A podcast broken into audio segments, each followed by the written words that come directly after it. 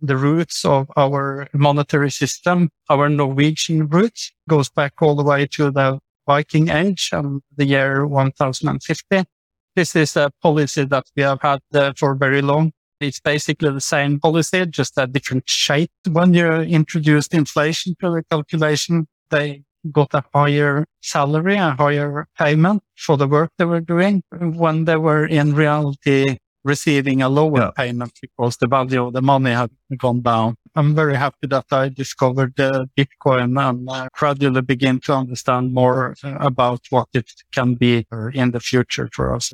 Bitcoin is uh, sort of like a bridge between slavery and freedom.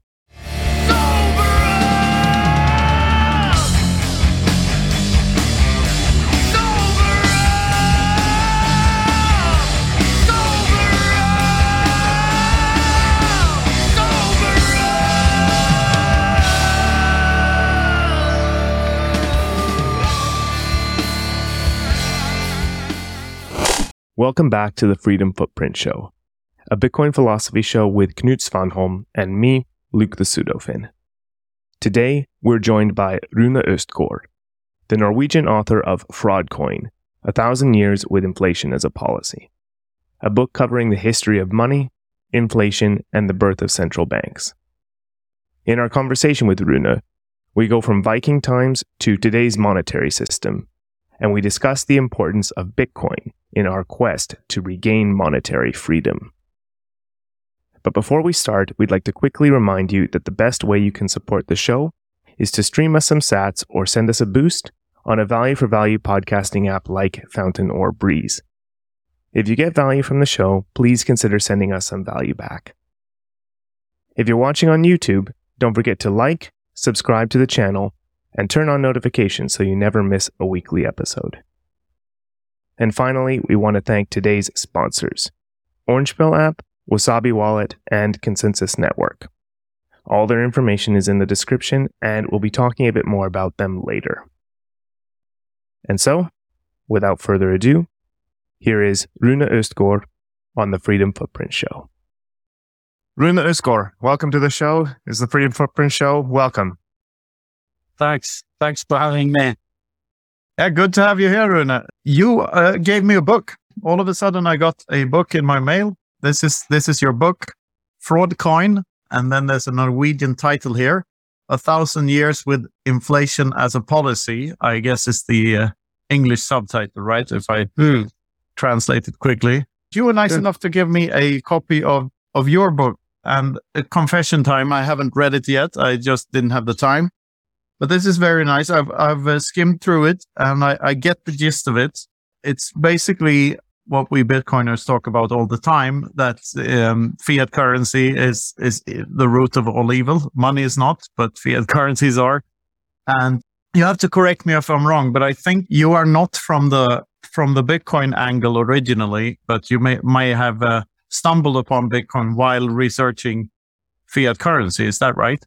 Yeah, that's uh, that's right. I define myself as a Bitcoiner now these days after uh, nice getting to know quite a lot of the Bitcoiners who read my book. Yeah, I saw Hodlonaut has, has written a couple of words about it here. Uh, hmm.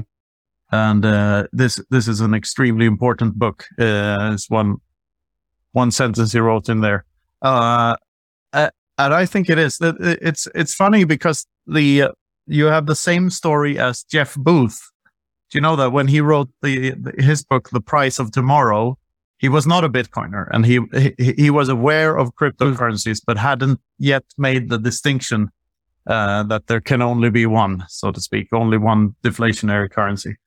So, so uh, give us the TLDR about the book. Uh, what what is it about, and what made you uh, what made you write it, and like when did you fall down this rabbit hole and, and, and why? And a bit of background too, please. Yeah, I can start with a, bit of background. Um, I, I went to law school, finished law school 25 years ago, so I'm 50 years old now. Uh, I have a background uh, which is quite varied. Uh, I spent most of my time in the private sector and I'm currently working in my own uh, law firm in States Edge. It's a small, typical small town law firm. Uh, and uh, I've also been working uh, some years in the public sector. I have three years of experience from the European Commission. And uh, while I was working there back in 2002 to 2005, uh, I um, stumbled uh, upon uh, Ayn Rand's books. Uh, first, I started with uh, Atlas Shrugged, which you might have read. And I read several of, of, her books. And I also noticed that she had consulted Ludwig von Mises, the Austrian economist, so I decided I had to check out uh, what what he was up to within his uh, field, and uh, uh yeah, that that was sort of my uh, uh, how I stumbled down the, rabbit hole. So in in 2008, when we had the financial crisis, I read a lot of economics, mainly Austrian economics, and I without knowing it, then four days after uh, Satoshi published his uh, white paper, I um, uh, had uh, an op-ed in uh, a bigger Norwegian newspaper about the financial crisis and uh, and the roots of our monetary system, our Norwegian roots, which goes back all the way to the Viking Age and the year 1050. So I just explained that this is a policy that we have had uh, for very long. And uh, it's basically the same policy, just a different shape. There's some different, uh, different details uh, now um, with electronic money. Apart from that, the policy is, is basically the same. Um, and uh, yeah, after that, I, I, I or at that time, I didn't have anybody to talk to about this subject. I wasn't aware of Bitcoin or anything. And uh, uh, very few Austrian economists in, in Scandinavia, I think. And uh, so I just I gave up sort of the whole intellectual project at that time uh, because I didn't have anything, anyone to talk to and uh, just felt the system was backwards and uh, this went the, the wrong way. Um, I decided just to to take care of my my family and focus on ordinary life. So I, I more or less blue pilled myself after having been red pilled for for some years. And uh, then we got to the pandemic in uh, the year 2020. I wrote my first book after a quick clay landslide in Gjerdrum, where 11 people got killed because I had some experience uh, from, from that area. Uh, and last summer, yeah, there you have it. And uh, that's only exists in Norwegian at the moment, but um, yeah, we'll see. So last summer, 2022, when uh, the price inflation reared its ugly head uh, throughout the whole of the world, uh, I decided to follow up on my op-ed from uh, 2008 and, uh, and, uh, yeah, use that op-ed as, um, as, as the basis for a book, a short book on inflation. Um, and, uh, yeah, so that's the background. so what's the book all about? Well, I think the most important message in the book is that inflation is a policy. Uh, that's also why I used uh, that subtitle, 1000 years of inflation as a policy. And uh, I call the book fraud coin because fraud means, as you know, to swindle someone. Uh, uh, and uh, I, I couple it, couple it with the word coin because it all started with coins also in, in Norway. 1050.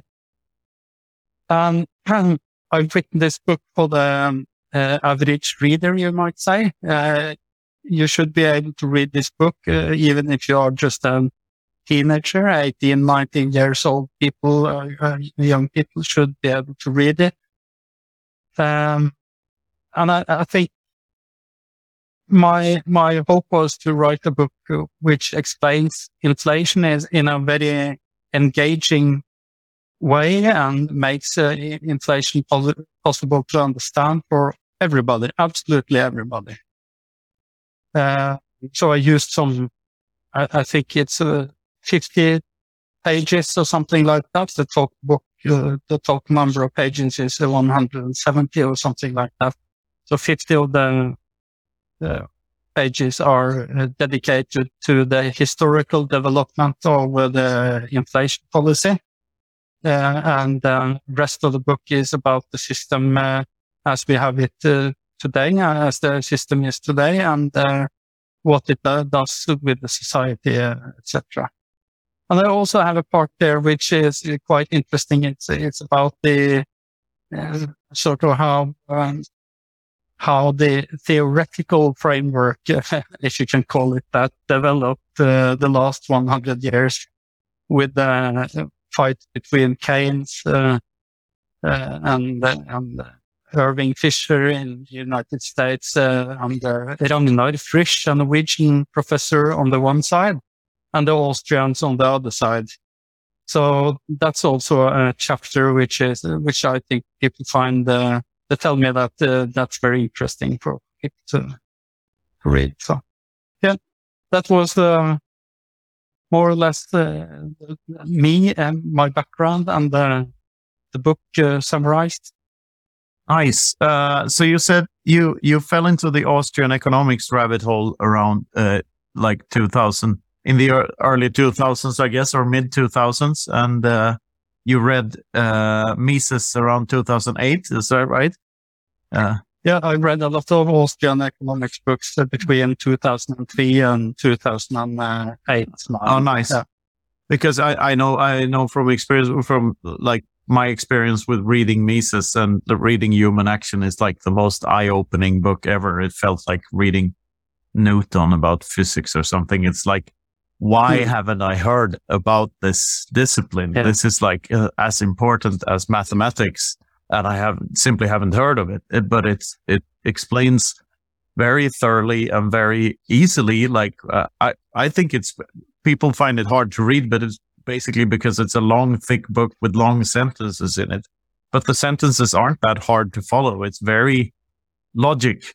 so, uh, and it is, as you say, like uh, inflation is nothing but a policy.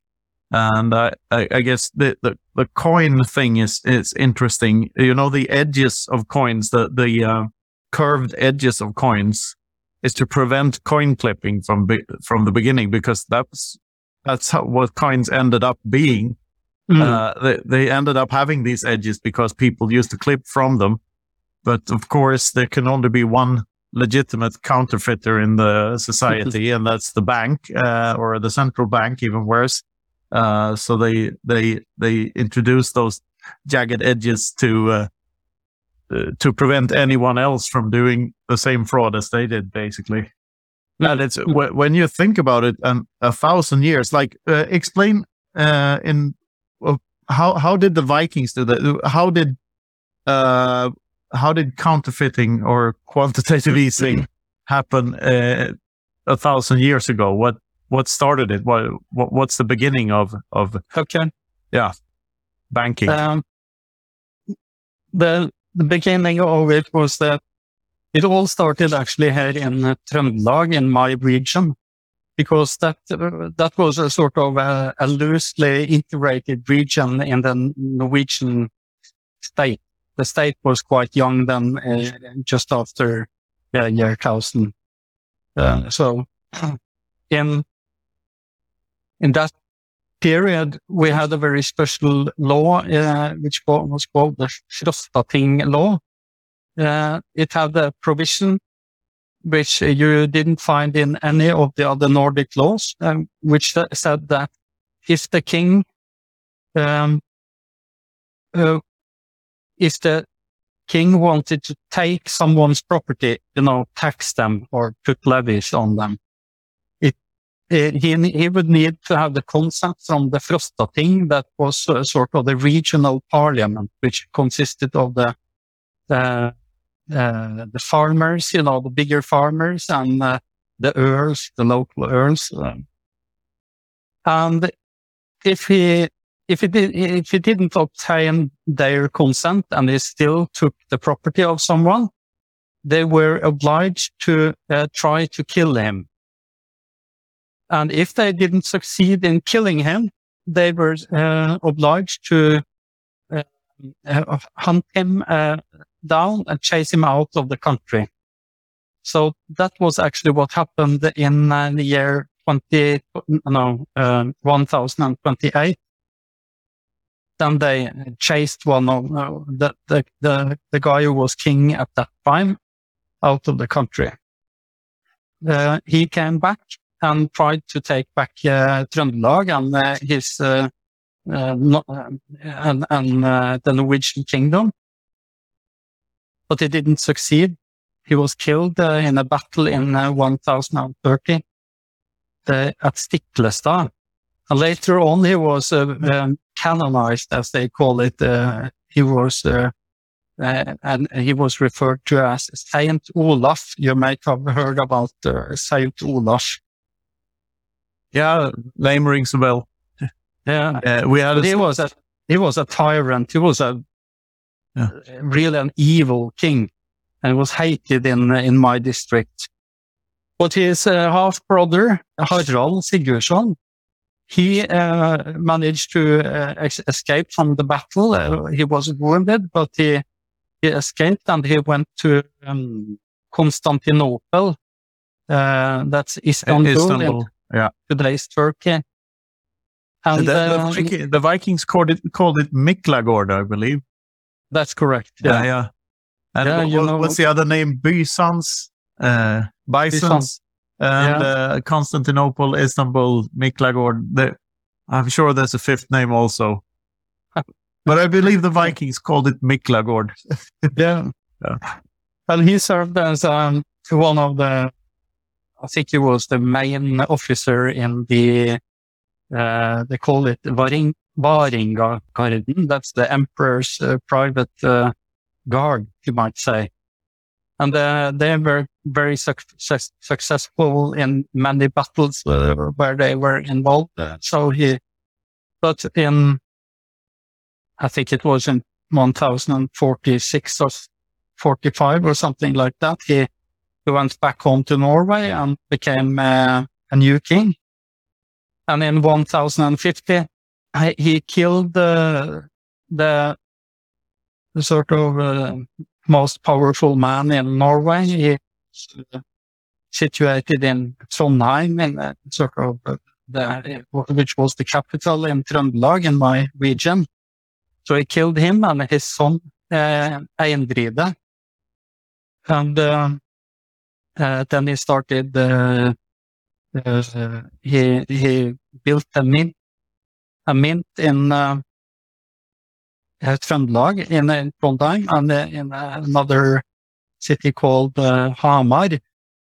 So he basically copied what he had learned uh, in uh, in Istanbul, what the emperor did there with um, his uh, monetary policy.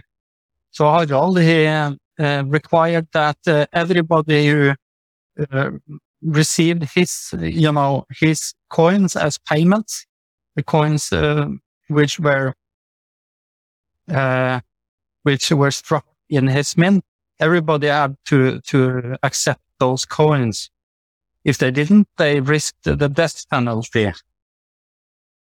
So this was in 1050, and that's almost 1000 years ago. And uh, that's basically the beginning of a Norwegian and the Viking Age uh, monetary policy, inflation policy. Yeah, but this, uh, of course, but but you said he he uh, got the practice from from Istanbul, so so it was obviously going on in other parts of the world already and I guess I guess counterfeiting is as old as as money itself in that yeah, sense. It might, yeah. it might uh, be, yes. Mm. Uh, so he, uh, he he reduced the silver content uh, from ninety percent to thirty percent or something like that.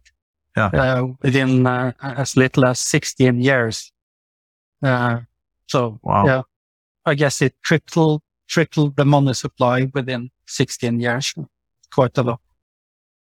Yes. Uh, it makes me think of, of Swedish monetary history. We had the first central bank, uh, which was basically a cartel of other private banks that did the same thing. Uh, so the, they managed to legitimize counterfeiting. Basically, that's that's Hmm. the, the basic story. And I, every country has similar stories, and it's so weird when you start seeing this uh, for what it is, and you realize that everyone in power in every country since the invention of money or the discovery of money has been a counterfeiter. Like it's fraud, all all of it, not just just, just not just here and there. There have been periods of more or less fraud. So I guess on a gold when during La Belle Epoque and all of this, when when uh, huge parts of the world were on a gold standard, when when most of the biggest Swedish and Norwegian companies were started, by the way, like they they all begun during this gold standard era. Uh, uh, uh, but but that is the anomaly, and uh, and all other ages have had more or less counterfeiting. And I mean, the banknote itself is a receipt for gold. Uh, it, Hmm. that, that's the, it, it comes from its original uh, purpose was being a receipt for gold in a vault somewhere, and Hmm. that's that's the, those bankers that had held the gold in their vaults quickly realized that they could print more receipts than they actually had gold in their vaults, because because the risk of everyone wanting to withdraw their gold at the same time was so low. Hmm. And then when they realized the fraud, the bank run was born, and the bank run uh, Hmm. led to the formation of the central bank, which basically prevented bank runs from happening by being a lender of last resort and just bailing the other Yeah. banks out. And it's when you think about what it actually is and what it actually means, it's it's mass theft over generation after generation after generation, Hmm. like like you say, for a thousand years of just theft from everyone. Uh, Hmm. and it hurts the lowest classes in society the most, of course. Hmm. So, so it's it's like uh, a, a taxation policy. Uh, it's like a reverse progressive tax in in a way, uh, in, inflation because it hits those with the least amount of resources the most. Hmm. And if you if you own assets, you can actually make money from inflation because your house goes up in value in quotation marks because it doesn't really go up in value, but the the money goes down in value. So in comparison, your house Hmm. becomes worth more and more. So people who own stuff uh, uh, feel richer and richer because of this, Yeah. and and those on the on the lowest levels of society, they p- they pay for the whole ordeal uh, with their blood, sweat, and tears, and they have been for a thousand years. And it's it's so disgusting when when when you really start seeing it for what it is. Uh, you you said that you you sort of blue pilled yourself. Uh, I guess uh, Bitcoin wasn't around at that time. So so once once you fall down this Austrian economics rabbit hole, I mean, I didn't really fall down deeply into it until after Bitcoin.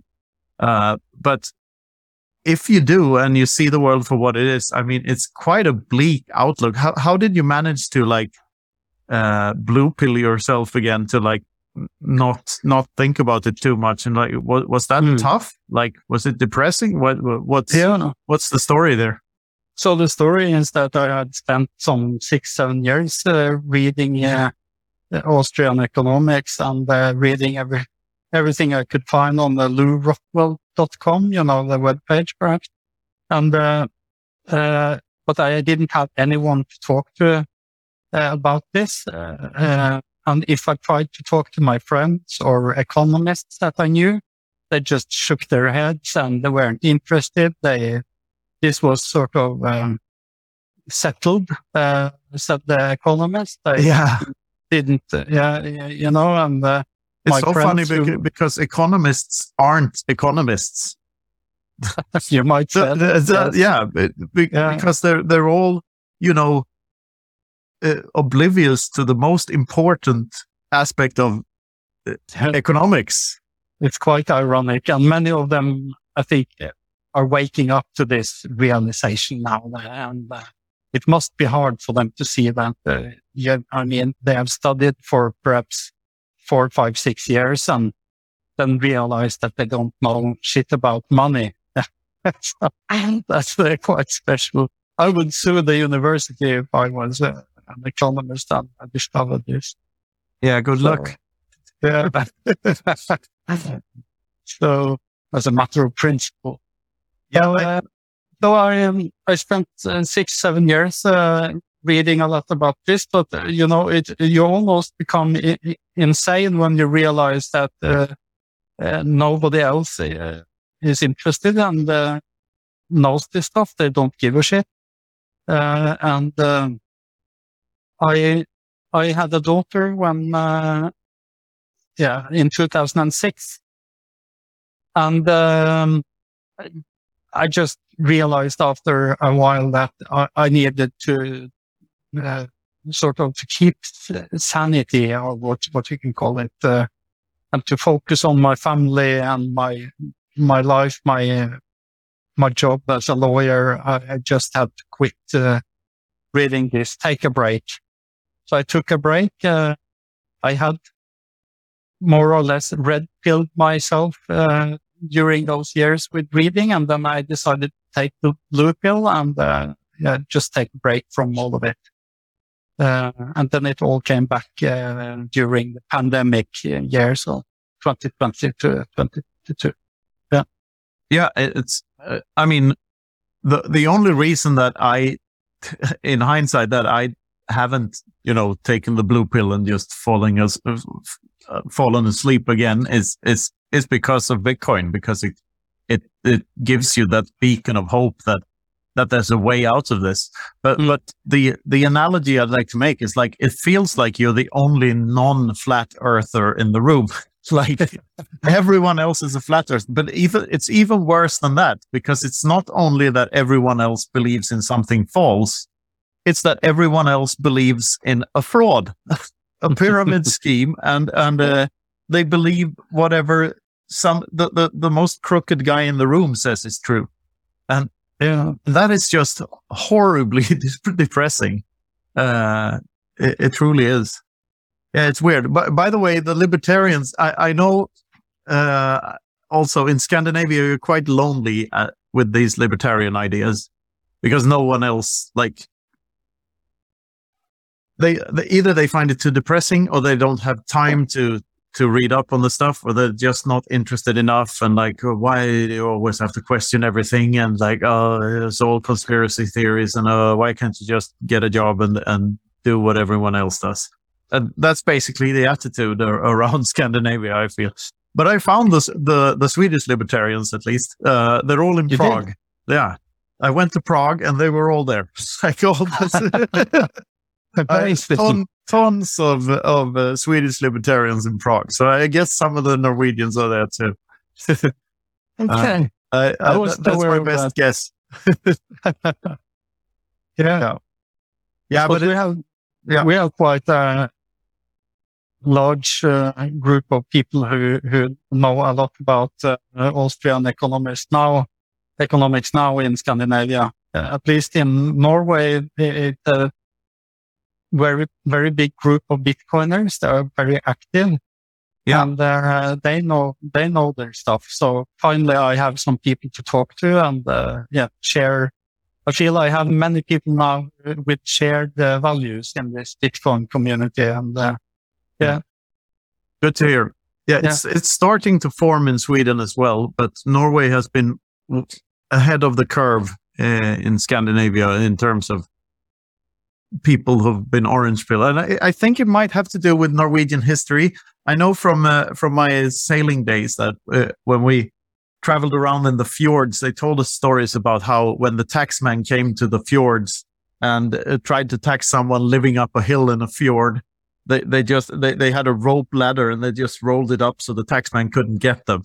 So, so like, uh, so, so I feel Norwegians just because of the terrain of the country, that Norwegians have been more, you know, independent and more, you know, uh, able to to defend their own property and not have to give in to all of this. Mm. Uh, Sweden feels more flat and more community based in general and like Yeah. uh, uh, but Norwegians But what you what you point at there is very important, and uh, uh, it's one of my uh, messages in the book that we we should try to remember those periods when we were independent from the state yeah and we didn't have any uh, inflation policy back uh, when uh, we had what I call in the book monetary freedom. Uh, you had the freedom to choose whatever money you would like uh, to use. And uh, that was basically how it was um, 1000 years ago in my district in, uh, in Trøndelag. Um, they used um, coins from all of the of the world, uh, Arabic coins and uh, uh, coins from other European countries. And uh, I think they were, were quite prosperous uh, at that time. A lot of trade and monetary freedom as the basis. And uh, you mentioned the, the development of the first central bank in, in Sweden. That's also uh, part of um, my book. I, I talk Oh, even nice. about even about the precursor to to the first central bank. That was a private bank set up by a Dutch guy named uh, Johan Palmstruch. yes You probably heard about that. And uh, I also uh, write quite a lot about uh, the period, uh, the golden area in uh, the Netherlands after they freed themselves uh, from the from the German Roman Empire. They had a revolution in the middle of the 16th century, and uh, for some period they had uh, monetary freedom as a basic principle. Uh, the they didn't have any inflation policy. It's important to rem- remember, understand, uh, and understand that period. And it's also important to, to remember to trace back in, in, yeah, to the places where these policies originated. Uh, so I, I write a little bit about that also, why they came up with this idea in uh, the Netherlands that they want to have uh, monetary freedom and also prior to the golden uh, to the gold standard age uh, or era uh, you had in principle monetary freedom also in the united states where people uh, used uh, the, the coins that they liked best they used the spanish silver dollar etc tobacco So, uh, leaves even yeah Yeah. tobacco leaves you know yeah and skins. Uh, yeah, you know, and uh, so they. I think it's very important to to sort of uh, remind ourselves that this is possible. This was possible for to have monetary freedom, and of course, it's possible to have it today as well. So that's the, that's my main message in the book. We uh, uh, should do what we what we can in order to to promote monetary freedom in in our modern society.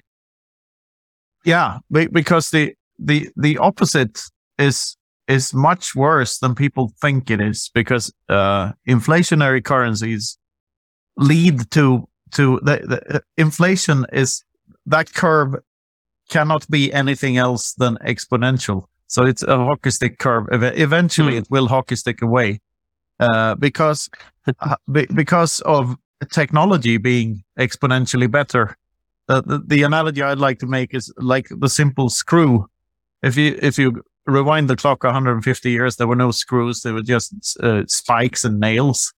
Hmm. And then the, the the screw was invented, and you could screw it in by hand, but that wasn't very efficient. So if you if you if you look at the development of the screw, and right uh, today, when not only is there an, an electric screwdriver in every home, but there are different types of screws for different purposes, and there are robotic, fa- completely robotic factories that that can screw in uh, countless amounts of screws every day. Like the efficiency of the common screw is so much bigger now than it was 150 years ago, and the the price of the screw and the price of the screwdriver ought to reflect that. So so because the cost of production is so much lower, the real cost of production. So if if money was honest, the, the prices of those things w- would have dropped and not gone up. But instead, instead we live in this world where where uh, inflation needs to keep up. It needs to be two to three percent per year. But as you know, production efficiency and transportation efficiency goes up exponentially. That means that the money printing has to go exponential too, which at some point leads to hyperinflation.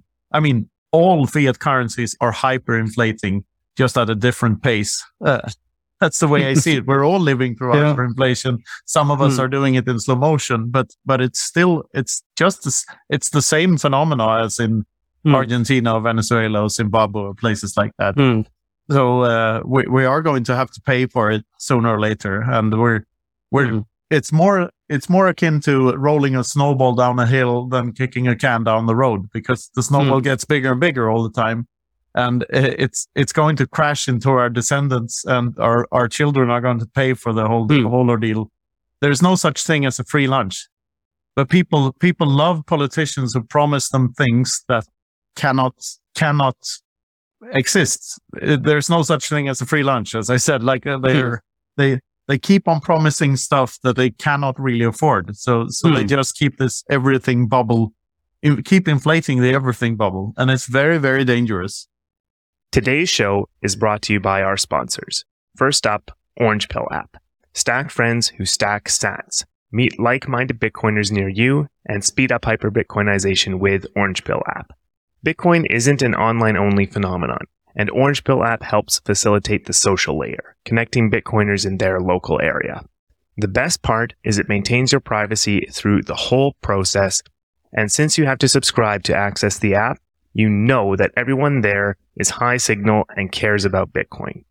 A great new feature is events. You can now create local events and meetups right from the Orange Pill app to help build your local community while maintaining the Bitcoin only signal. Orange Pill app is available on iOS and Android. Download now. Next up, Wasabi Wallet, an open source, non custodial desktop Bitcoin wallet that is trustless, easy to use, and affordable. It has CoinJoin built in to facilitate your privacy. Every Bitcoin transaction leaves a clear footprint, but with Wasabi, you can make sure that others can't track your steps and threaten your sovereignty. Just send your coins to Wasabi, wait, and your coins will be private on the other end. It's open source, trustless by design, and non custodial. You have full control over your keys. Check it out now at wasabiwallet.io. Double check that link. That's wasabiwallet.io. Bitcoin was such a relief in just, you know, a remedy for the cynicism that, that comes with these insights. Uh, and such a, a, beacon of hope, something at the end of the tunnel that isn't a, an oncoming mm. train for for once, like something to cling on to. So, so tell me about your your Bitcoin story. Like, I guess you wrote the book first, and then Phil. Did you have a shitcoin period? Who orange pilled you? How how did you find Bitcoin? uh, how big of a part did not play in your journey, and so on and so forth? You know. Okay, so I decided that I had to write a little bit about crypto and Bitcoin. So uh, I I have a, a, few pages in in my book uh, about that, and I'm uh, glad that I learned so much that I could be able to separate crypto from Bitcoin. Luckily, yeah, fantastic. Yeah, and uh, but I was careful to not to write too much about something that uh, wasn't sort of uh, within my skills or knowledge there. So um, that's that's humble. Yeah, I did the opposite. I did. yeah, I just kept writing. Okay. Yeah, hoping that some of it was true. yeah, and, and when I I had finished the book, I decided I just have to send the manuscript to some Bitcoiners in order to, to hear what their views uh, on, of the book were. So I sent it to Erik Dale. You probably know Erik. Oh, you? yeah, yeah. The, yeah.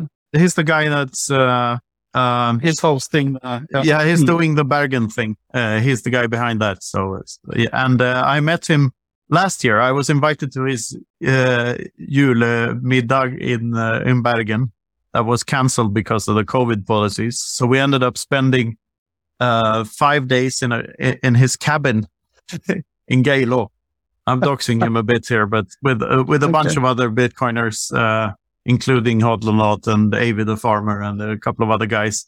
Oh, Uh, and we, so we had a, a really swell time, just you know, eating and drinking and cross country skiing and uh, Oh, nice. sauna, doing sauna.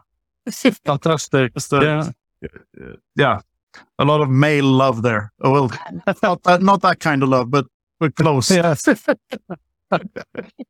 Uh, yes, I met I met all those guys that you mentioned there uh, after I um, published my book, and uh, um, as as mentioned, I, I I gave it to Eric, and he was all the moon about it, and uh, he helped me to spread the word to the rest of the Norwegian Bitcoin community.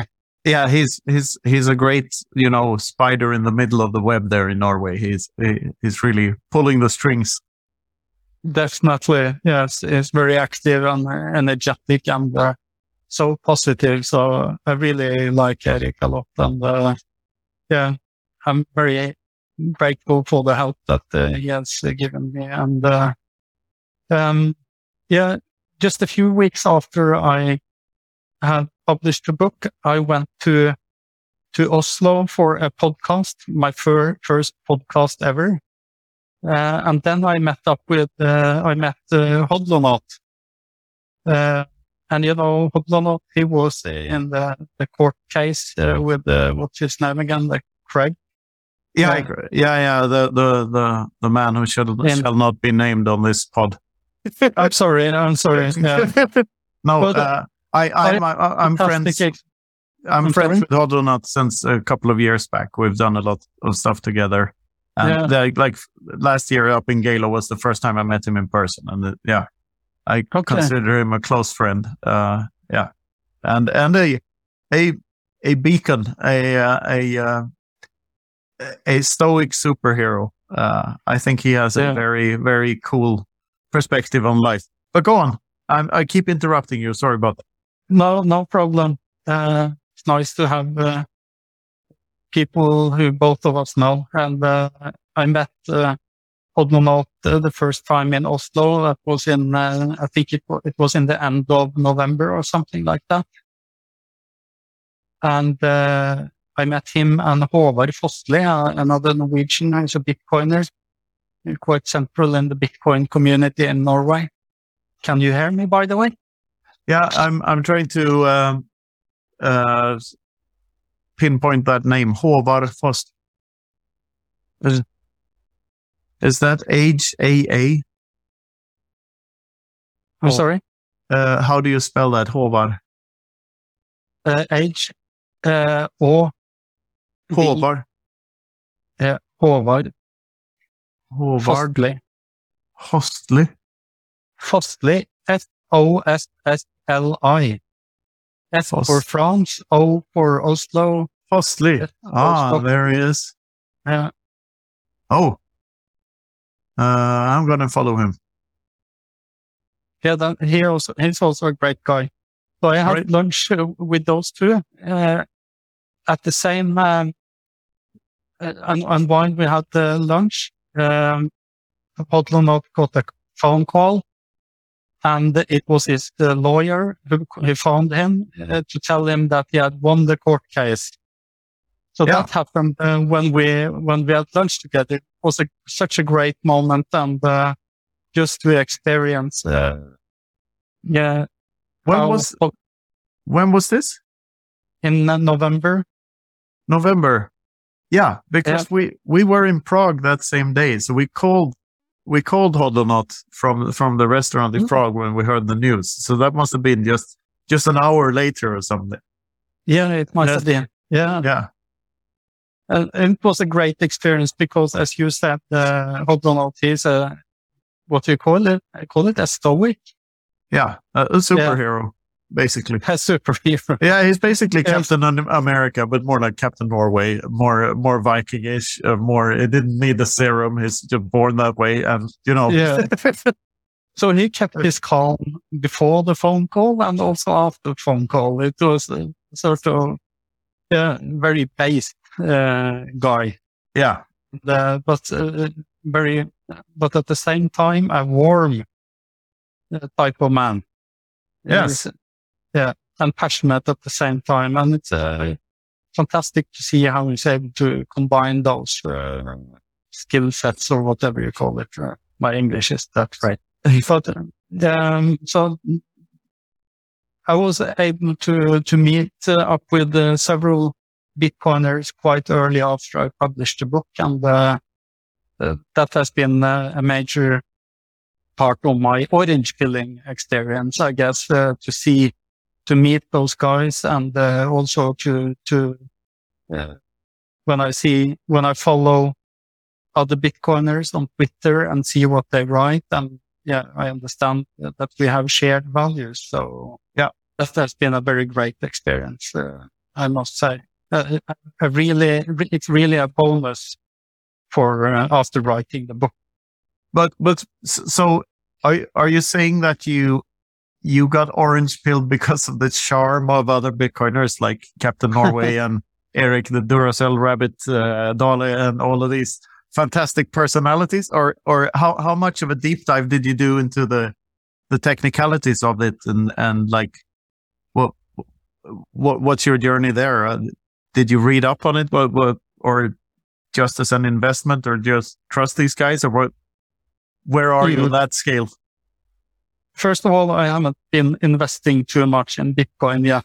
So no, me uh, neither. I lost it all in a boating accident uh, a couple no. of years back.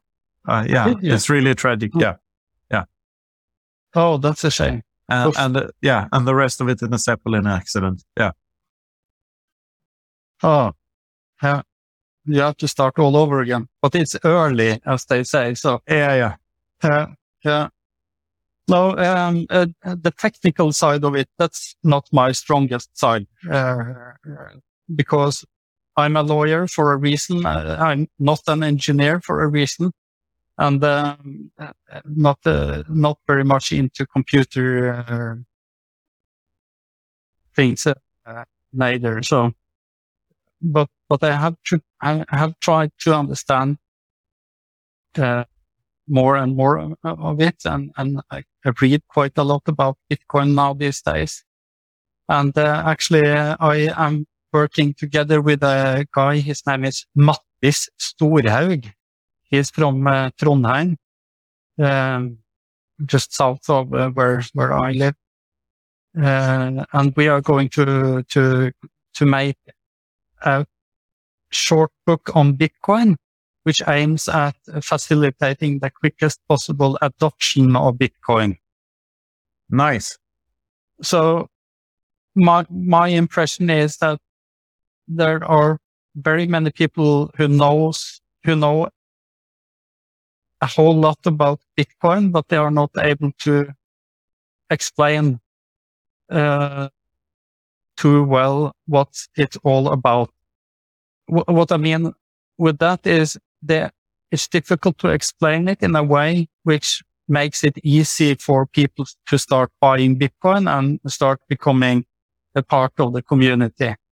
It's, it's a challenge and uh, that's the challenge that, uh, that, uh, I and, uh, Mattis is going to take on now.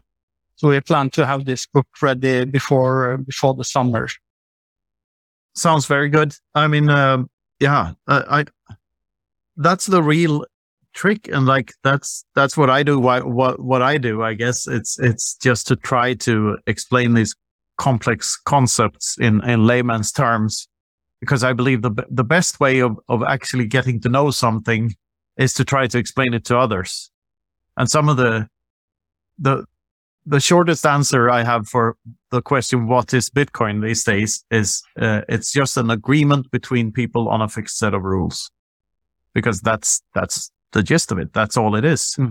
And as long as we agree on this rule set, we can, we can, we can play this game. Uh, and the, the way I see it, the, the, uh, you can deep dive into all the technical aspects, but all you really want, need to know is that, uh, could I understand this if I chose to deep dive into it? And if the Hmm. answer to that question is yes, then you don't really need to. So like, could I understand elliptic curve cryptography? Well, I have the math skills sort of to, to, to understand that. I could I could understand the mathematical Mm. proof of that if I got it explained. So and that's like because you don't really need to know the maths. You just need to know Mm. that this is a one-way equation. You can solve it by having x and y, but you cannot solve it the other way around. Mm. And that's that's where the security comes from. So so all of these technical aspects, a lot of them you, you can do the the the shortcut of like uh could I understand this if if I wanted to and and then make that leap. And as far as trust goes, I mean, we all trust hardware. Like no one or very few people understand how a computer chip works from the inside and how a motherboard works. Like uh, all the intricacies of it. I mean, a Mm. single person couldn't construct a computer. A single person couldn't even construct a a, a, a fountain pen. Like it's Mm. things are complex and there there is always some trust involved on some some levels. But uh, Mm. but Bitcoin, if you view it as just a language and a linguistic tool for expressing a, a certain subset of valuations, then it becomes way easier to understand. And Hmm. I, I think the the uh, the real the real battle to fight here. I mean, it's one thing to convince people to buy Bitcoin, but the real uh, hyper, hyper Bitcoinization begins when people start accepting Bitcoin for their goods and services. So when you Hmm. offer offer to take Bitcoin for for your goods and services, it's not about spending them; it's about earning them and Mm. Uh, enabling other people to spend theirs. That, I mean, that's Mm. that's where the real revolution lies. And uh, Mm. uh, I've I've seen I've been traveling quite a lot the last couple of years, and you see places where, I mean, it doesn't have to be a a constant place in time because these places Bitcoiners move all the time, and there's a lot of so-called digital nomads in the space. But when Hmm. you're in when you're in a place like Prague or Madeira or where, where there are a lot of Bitcoiners at the same time as you are there, all of these monetary problems just go away because we can all use Yeah. Bitcoin and we can all use the Lightning Network, and we all there's just this base layer of trust. Uh, ironically enough, this don't trust verify enables us to trust each other on a whole Hmm. different level, and all the monetary problems are just they just disappear. Uh, Hmm. Of course, someone has fiat, uh, so if someone's short on fiat, we just solve the problem. There's never a never a monetary problem like that, and it's very Interesting. yeah, and it's it's uh, it pu- puts a finger on how ridiculous the fiat system is, and and uh, this over government overreach into every every single aspect of every, you know, every uh, cup of coffee that someone sells in a cafe, they have to play, uh, pay a VAT tax, and every like the every employee has to have this social security, and they all have to pay their taxes, and blah blah blah.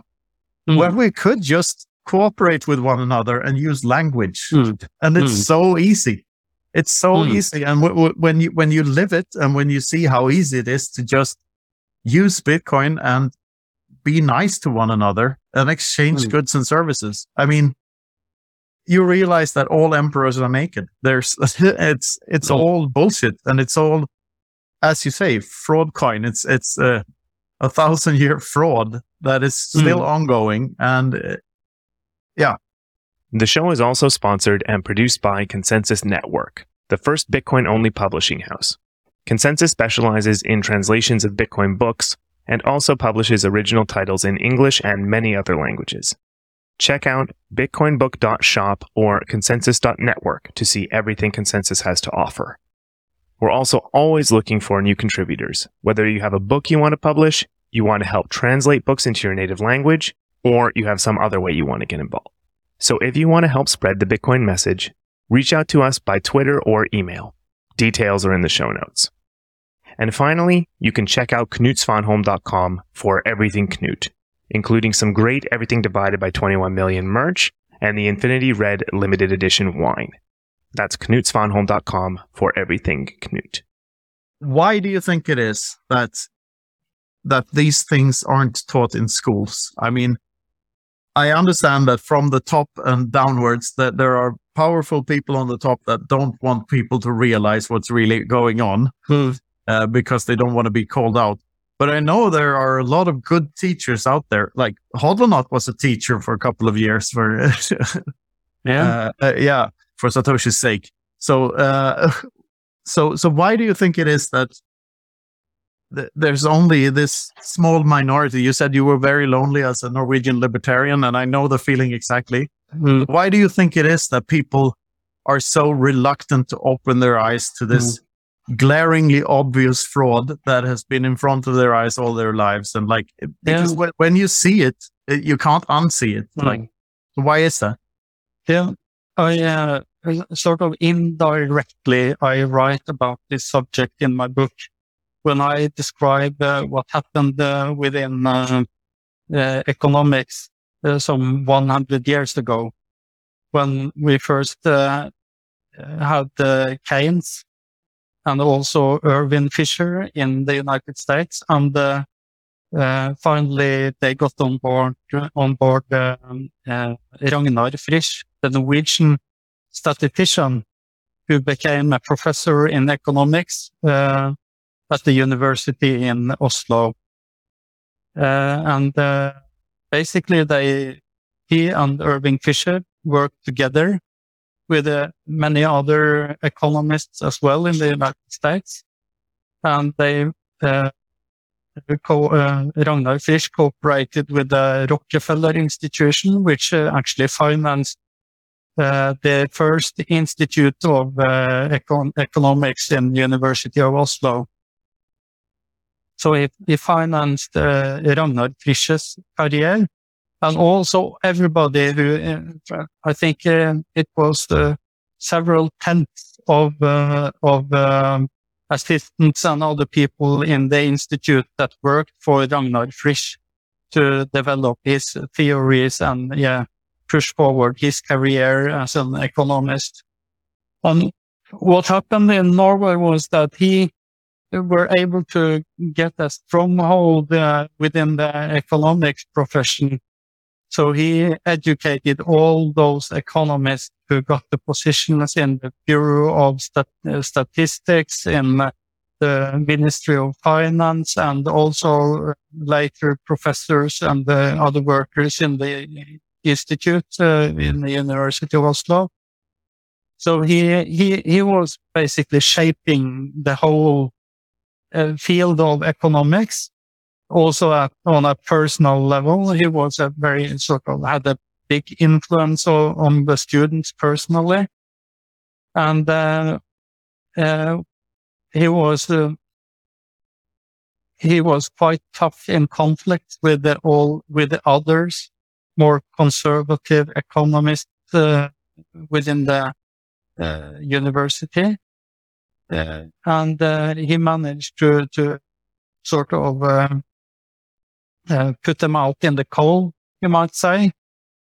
And basically, it was pretty much the same that happened in the United States as well, you know, with uh, Ludwig von Mises. He wasn't able to find any work at all on uh, any of the universities over there.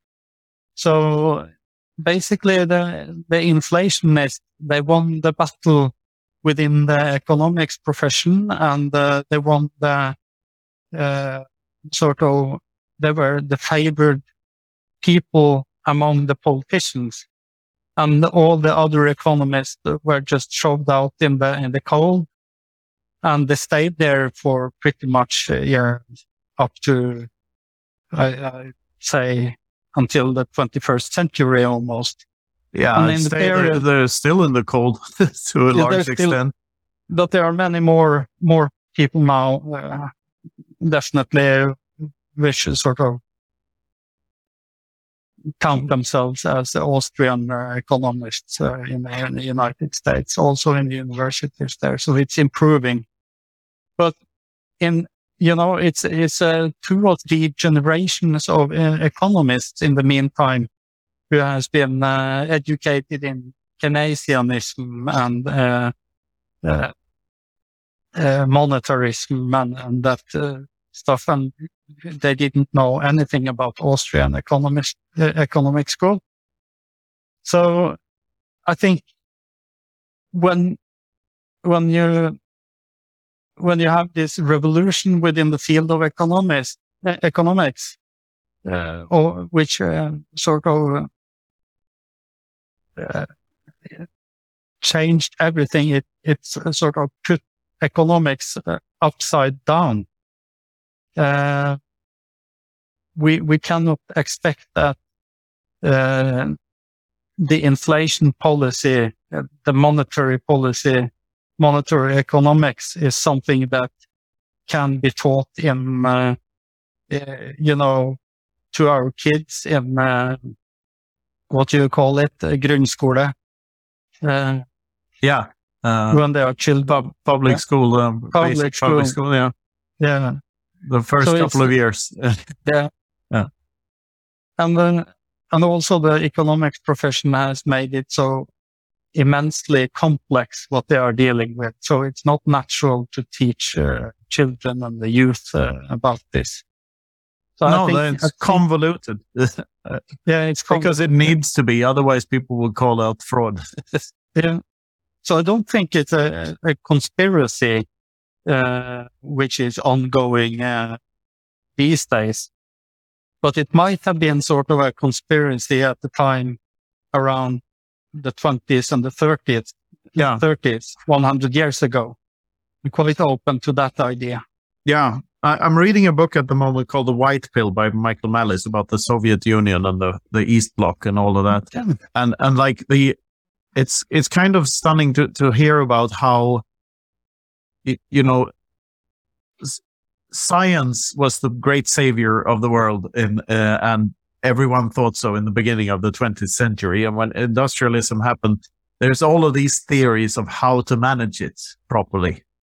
And this is where all of these ideas stem from, uh, like from Marxism to, to Keynesianism, but it's all like we have to figure out how to plan this. so they all come from that that viewpoint and it's never from the viewpoint of oh it's going to fix itself if we just let hmm. people be uh, because that that was not if that was the case the universities wouldn't be of much use would they like and uh, the the disciplines of the social so-called social sciences would be called out for what they are they're not sciences they're opinions like social mm. science isn't science like science mm. is hmm. supposed to be about atoms and planets and gravity and numbers and but it's not supposed to be about people like you mm. you can't you can't really make a science or, about people because people are different and people change over time the mm. market is dynamic and so, so you need so you need this other approach and that other approach is is praxeology and a priori reasoning and first principles mm. thinking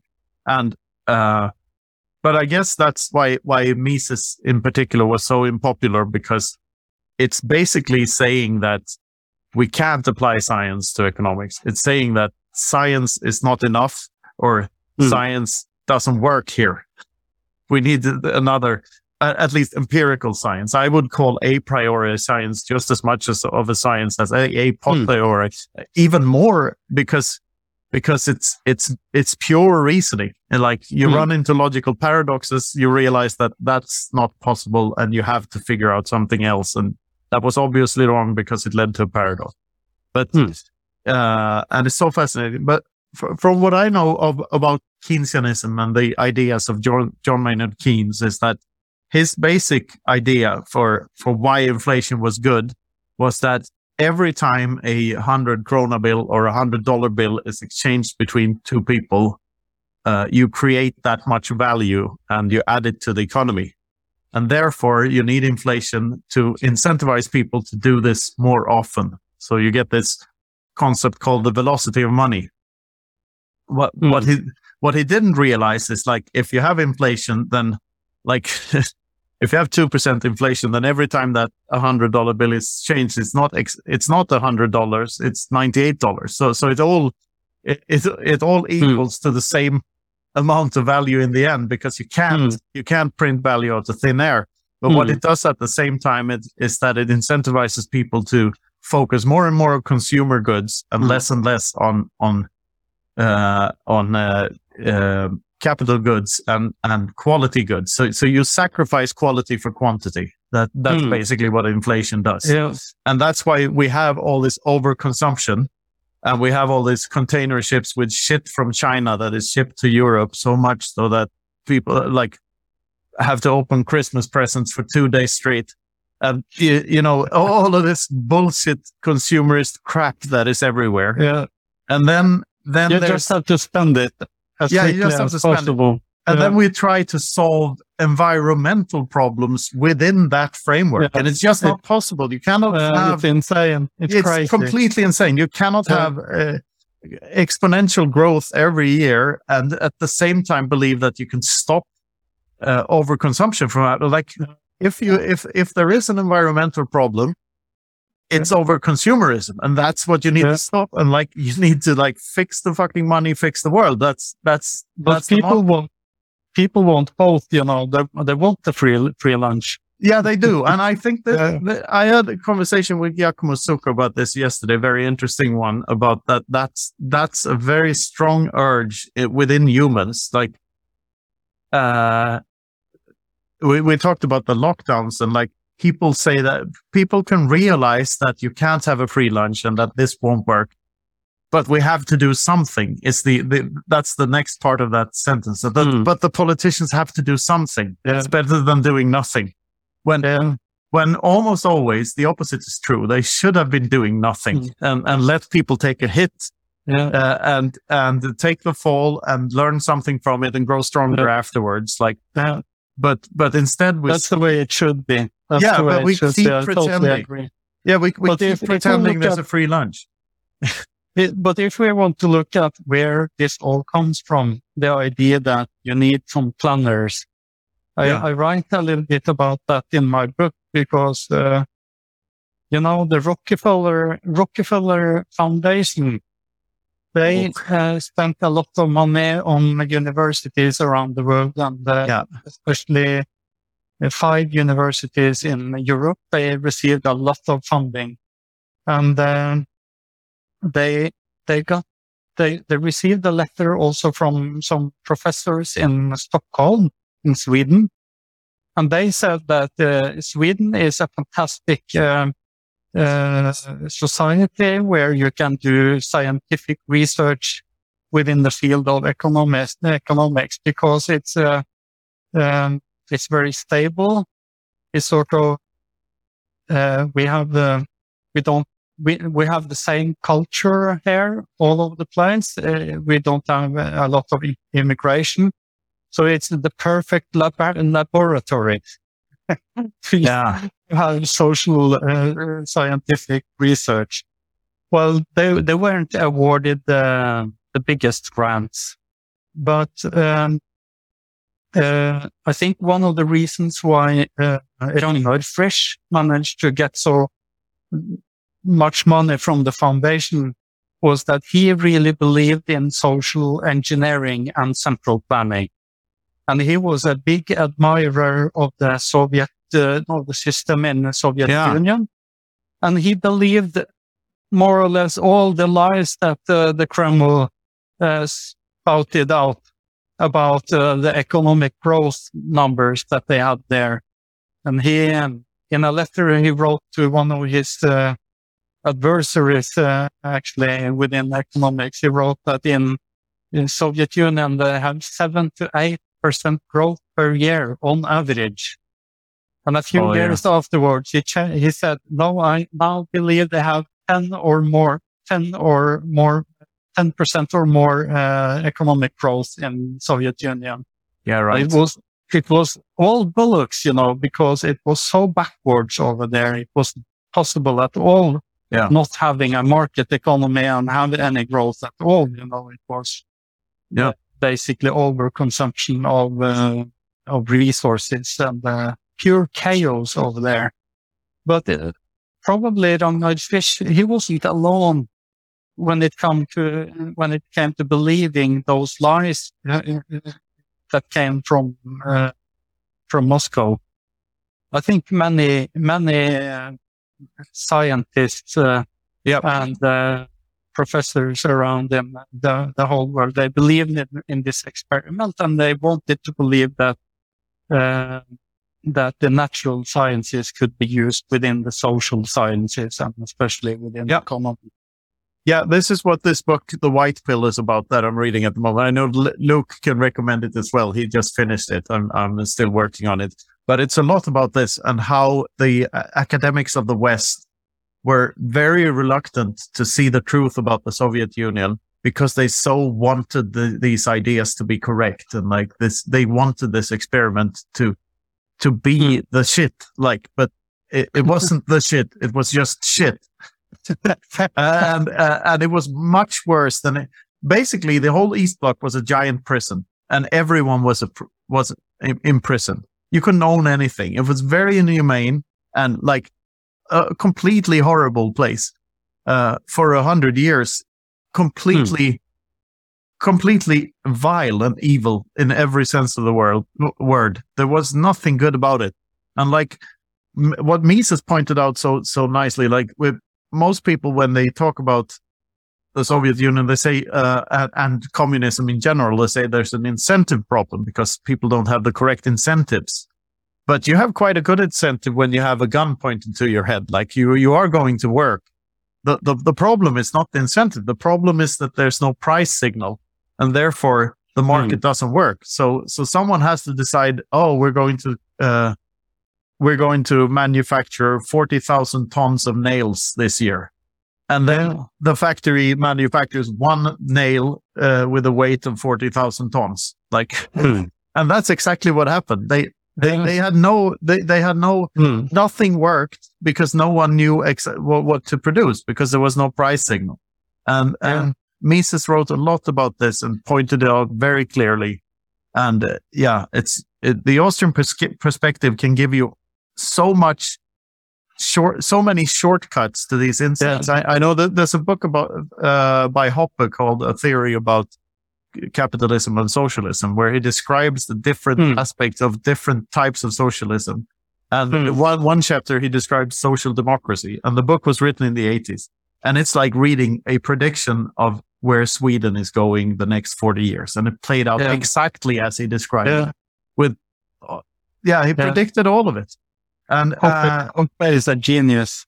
yeah, and, And he he got writes expelled very well. from his, Mm. yeah, and he got expelled from his university, and he's Yeah. probably the best econ- uh, living economist today. Like, Yeah. and other things like the the Nobel Pr- so-called Nobel Prize in eco- economics, uh, which isn't really a Nobel Prize. I mean, the the the Yeah. most use- useless Nobel prizes there are aren't really Nobel prizes. It's the Peace Prize and the and the Economics Prize and maybe the prize in literature, and those are the only prizes that people talk about, and they're complete bullshit, all three of them, uh, especially the Economics Prize. But I realized uh, I, I knew that Hayek got the prize for economics back in the seventies.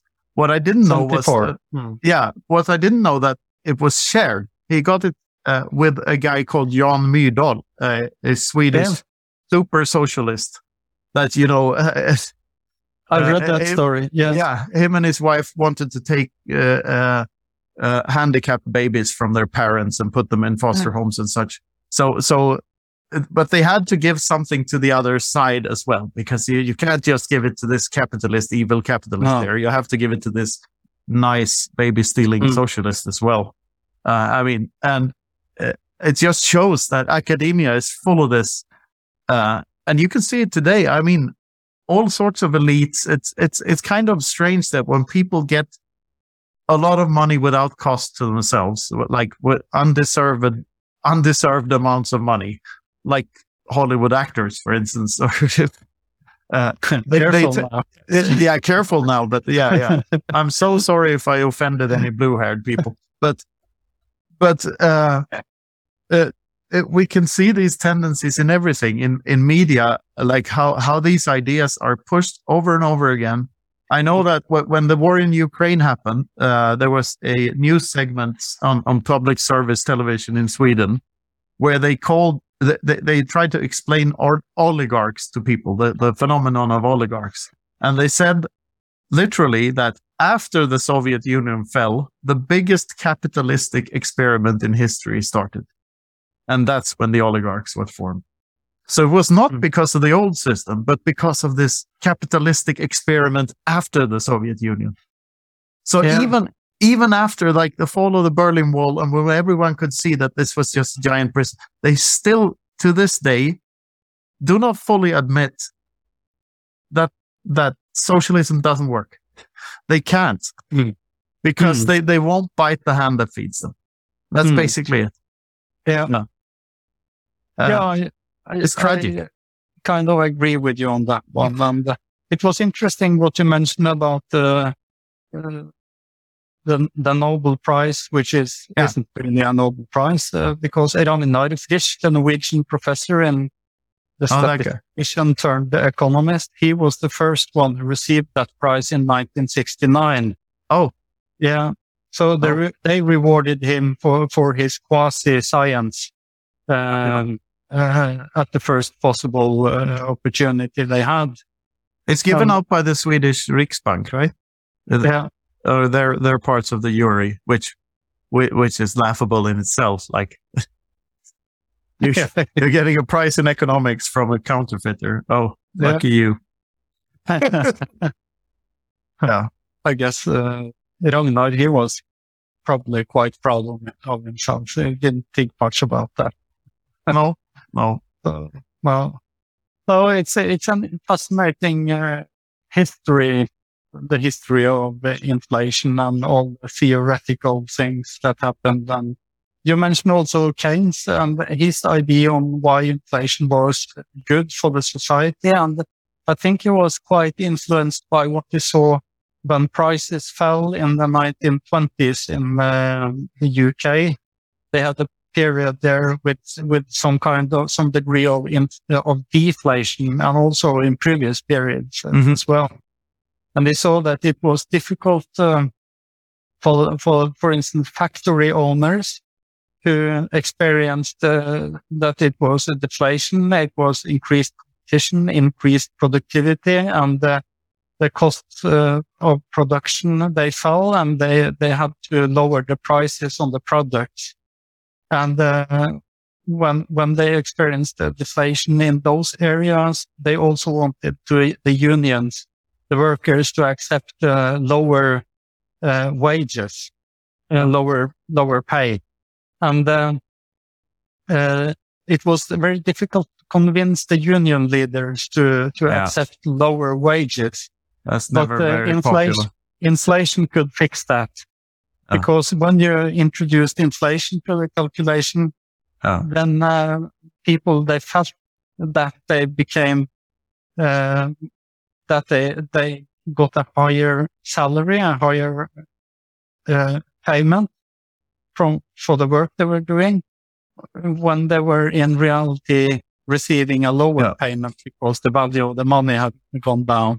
Yeah. So this uh, money in um, uh, what you call it, a money illusion. Yeah. Uh, it was important uh, to to to Keynes, I think, and his uh, and what was an important uh, reason why he became a proponent of inflation.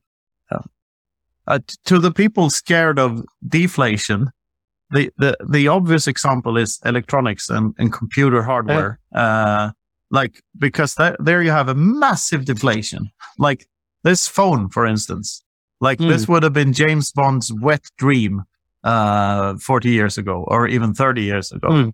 Uh, and if, if someone was to construct such a device in the 90s with the same power as this one has today, uh, that would have costed like $20 million or something.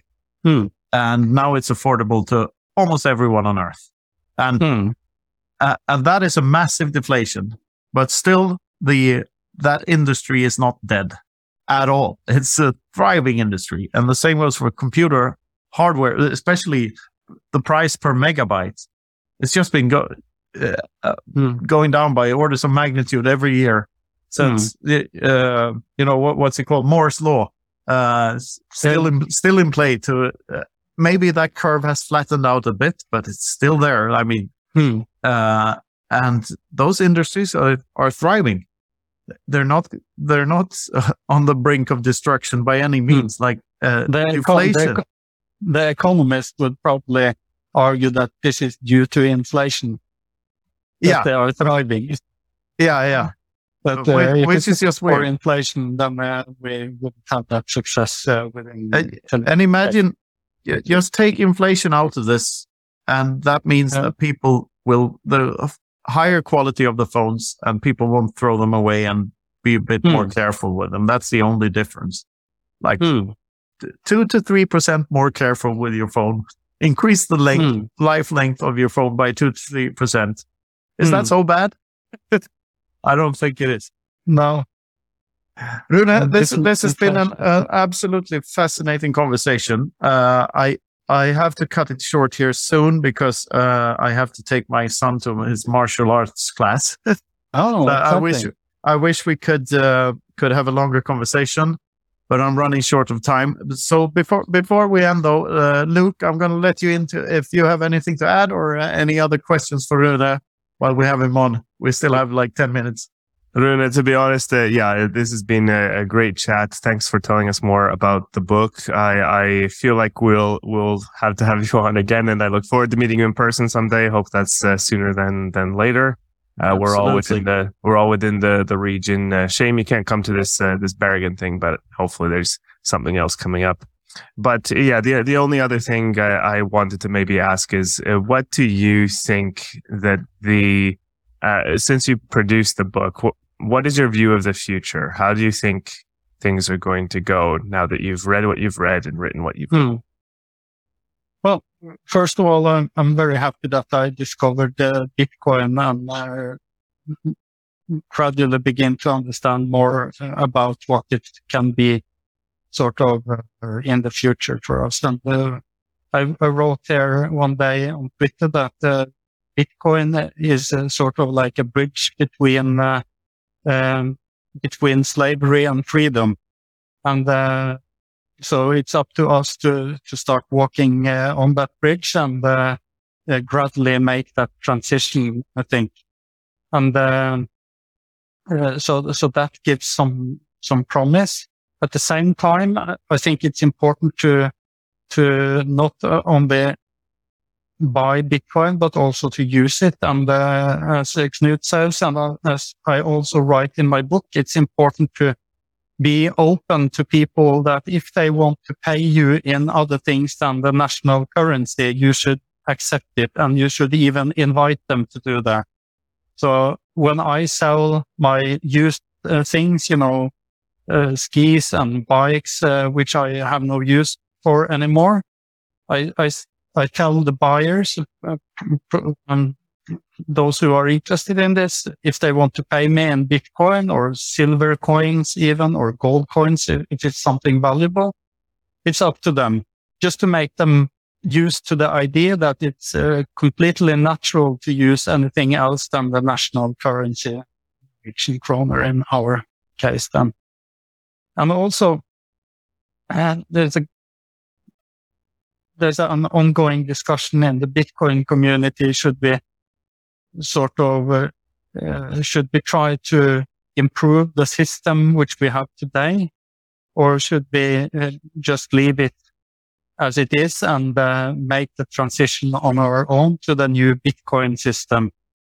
And I know that uh, Jeff Booth has argued that uh, if you try to improve the current system, you only harden it and make it more harmful. Don't know if I follow him, follow him completely. I think it's important to put pressure on the politicians in order to make them uh, uh, facilitate um, a less harmful and a, and a more promising transition from the existing system and into uh, the new system. To sort of force their hands a little bit and and uh, and uh, and uh, and try to to spend at least a little bit of energy in order to to make this transition a bit smoother and uh, a, a little bit less violent uh, than it uh, can be.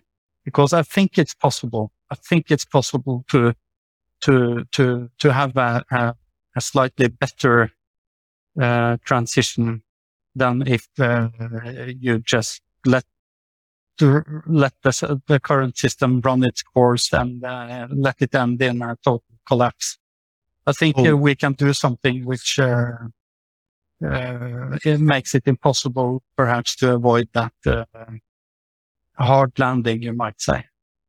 This is funny. Funny that you should say this as a last comment because there's so much pull on here. Because I, I think, uh, yeah, I've written a lot about this as myself, and I think Jeff's point is that uh, the uh, I'm putting words in his mouth now, but I, from what I understand of it, it's it's like the the monetary incentive, the incentive for politicians to look after their own house and try to uh, rob the system of as much as possible during the time they're elected is that incentive is stronger than than we can ever expect you know trying to change their minds by by democratic means. So so it is that bleak and the the thing i've written about uh, about the smooth transition or a fast transition as opposed to a slow transition is that the, what people are most afraid of is like if the transition is too fast it's going to be violent what they leave out is that we're living in violence now.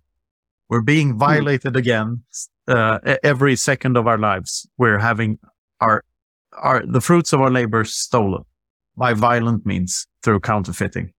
So the faster we stop that, the faster we stop the violence. Like if you view the the First World War as something that hasn't ended yet, it's a war between the governments and their their subjects. Then of course you would want this to play out as, as fast as possible because you want to stop the violence. This is stopping the violence. The violence, might, we might not see it, but, uh, uh, you know, if you draw the vectors to, to their ultimate end, there's always the, the barrel of a gun somewhere, uh, throwing you in jail if you don't do what they tell you to do. And uh, Hmm. that's what we're trying to get away from. So, so that's Yeah. that's the counter argument there, just to play the devil's advocate here at the end Yeah. of the That, that conversation. fast, fast transition is uh, something that I really agree that we, we need to have. Yeah. So, hmm. Great last, Yeah. um, uh, great closing comments there. And good setup for the next one. Since we're we're close to out of time, uh, Rune, is there anywhere you'd like to direct our listeners to? Where can they find you? Where can they find your book? yeah, where can you find the English version? That's uh, I'm interested in that, uh, and I think our Yeah. listeners are too. Yeah, you can find the English version uh, as an ebook and uh, paper, a soft cover uh, on Amazon. So you can order it from Amazon and uh, you will soon find the German version there as well. I think in perhaps in April or May or something, you you find the German version. And you can follow me on Twitter. That's the most, yeah. And I'm We'll include your Twitter, Twitter handle on the on the show notes. Yeah, you, Rune Ost, Excellent. Østgård. All right. Okay, thanks so much again, Luna. It's been uh, great talking to you. Uh, really appreciate the time, and uh, as said, look forward to uh, interacting with you in the future. So, this has been Yeah. the Freedom Footprint Show. Thanks for joining us, and thanks for listening. Yeah, thanks a lot, Rune. I Thanks. enjoyed this a lot. Enjoyed this conversation a Thank- lot, and uh, looking forward Thank to you. seeing you in real life. Take I care. agree. Same to you. Bye. Thanks. Bye. Bye.